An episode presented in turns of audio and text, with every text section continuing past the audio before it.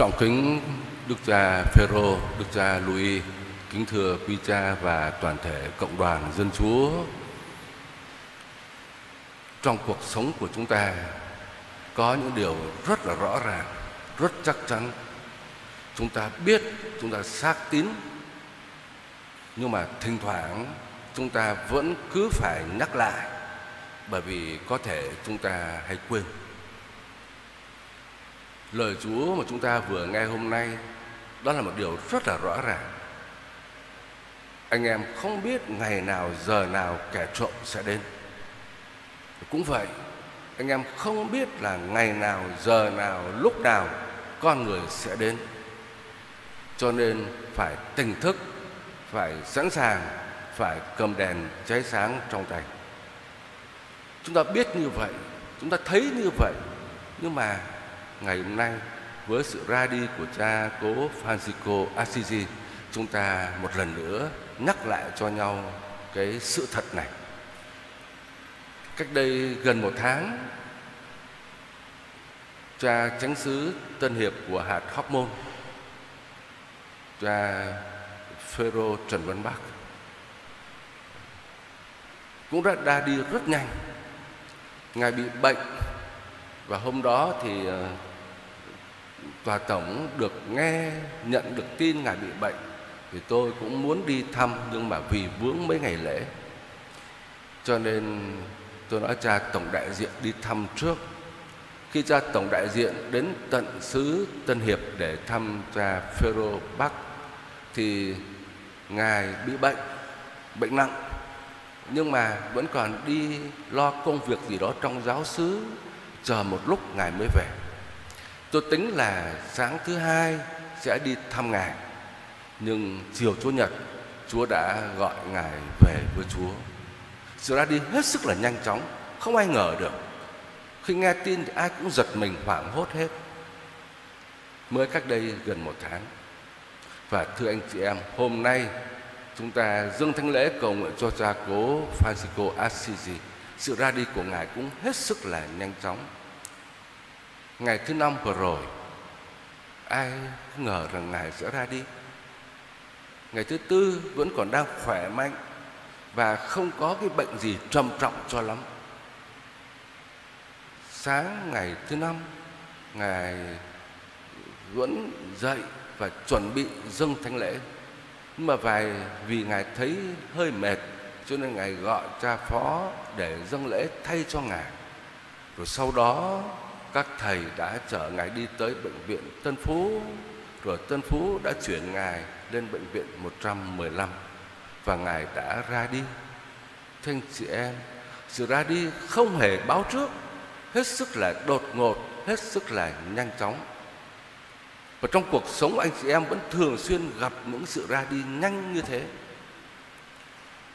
Những sự kiện xảy ra trong đời sống để nhắc chúng ta về cái sự thật này Chúng ta không biết được ngày nào, giờ nào, lúc nào Chúa gọi chúng ta.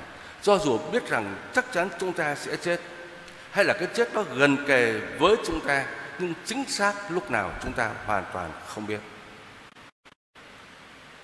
Và vì thế cho nên phải sẵn sàng. Sẵn sàng không có nghĩa là ngồi chờ cái chết.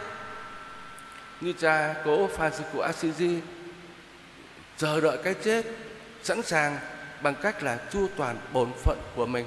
Ngài chuẩn bị để dâng lễ với công việc hàng ngày của một mục tử trong cộng đoàn dân Chúa. Như Chúa Giêsu nói chờ đợi chủ đi ăn cưới về nhưng mà vẫn tỉnh thức, vẫn canh gác, vẫn làm việc. Cho nên một cái cách để chúng ta chuẩn bị cho ngày Chúa đến đó là chúng ta chu toàn bổn phận hàng ngày của mình như một đầy tớ và thưa anh chị em, chúng ta vui mừng tạ ơn Chúa bởi vì đầy tớ Francisco Assisi vẫn trung thành với nhiệm vụ của mình cho tới giờ phút cuối. Chúa bảo anh em hãy cầm đèn cháy sáng trong tay. Cái ngọn lửa Francisco Assisi này cho tới cuối đời vẫn còn cháy. Chúa Giêsu nói anh em là ánh sáng của thế gian cuộc đời Kitô hữu là ánh sáng thế gian, là một ngọn lửa đốt lên trong trần gian này. Cuộc đời của một linh mục cũng là ngọn lửa, ngọn ánh sáng đốt lên trong trần gian này.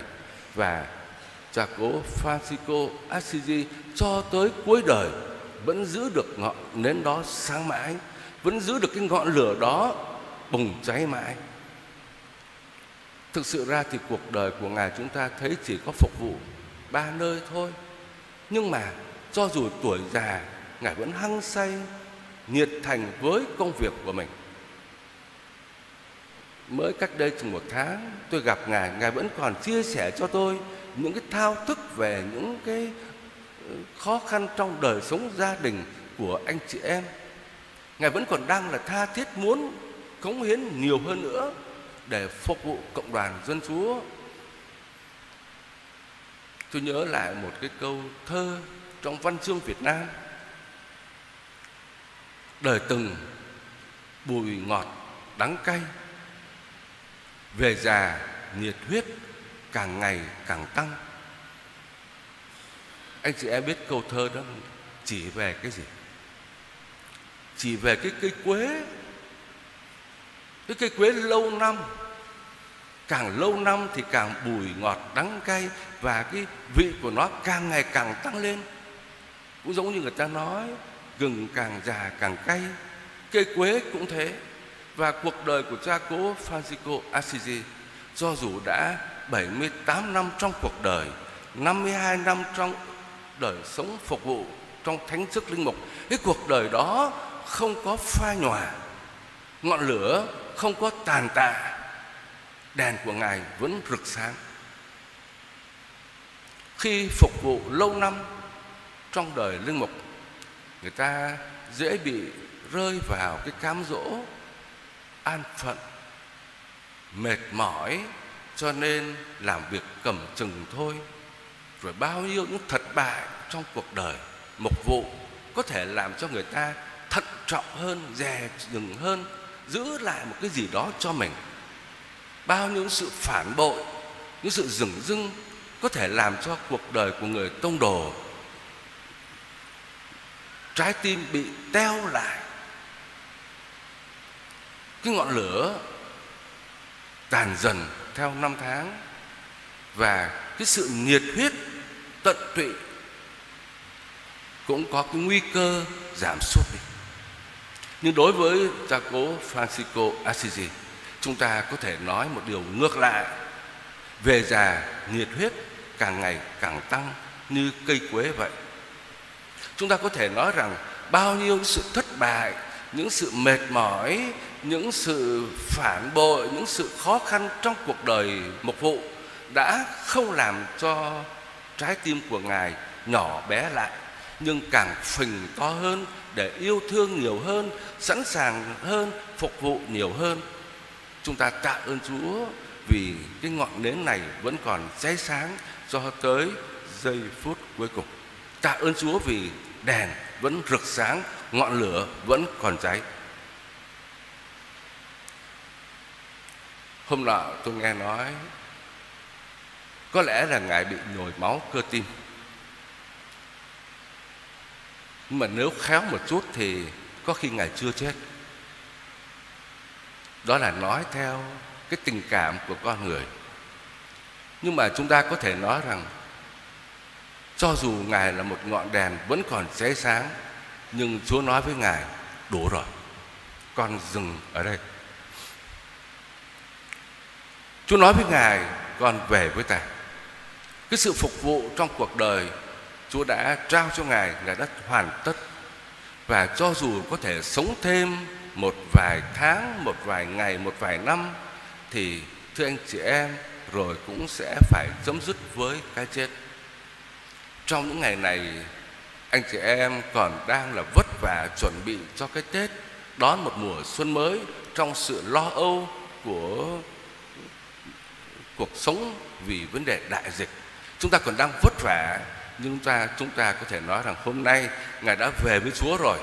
Ngài đang đối diện với một mùa xuân vĩnh cửu mà Chúa dành cho ngài có lẽ ngài cũng không tha thiết gì tới cái mùa xuân trần gian này nữa đâu Hôm nay Ngài đã về tới quê nhà rồi. Chúng ta cùng với Ngài tạ ơn Chúa. Chúa nói với Ngài, con về với cha. Chúng ta tiếp tục cầu nguyện cho Ngài và chúng ta tin rằng người tôi tớ của Chúa đây sẽ tiếp tục cầu nguyện cho tất cả mỗi người chúng ta. Amen.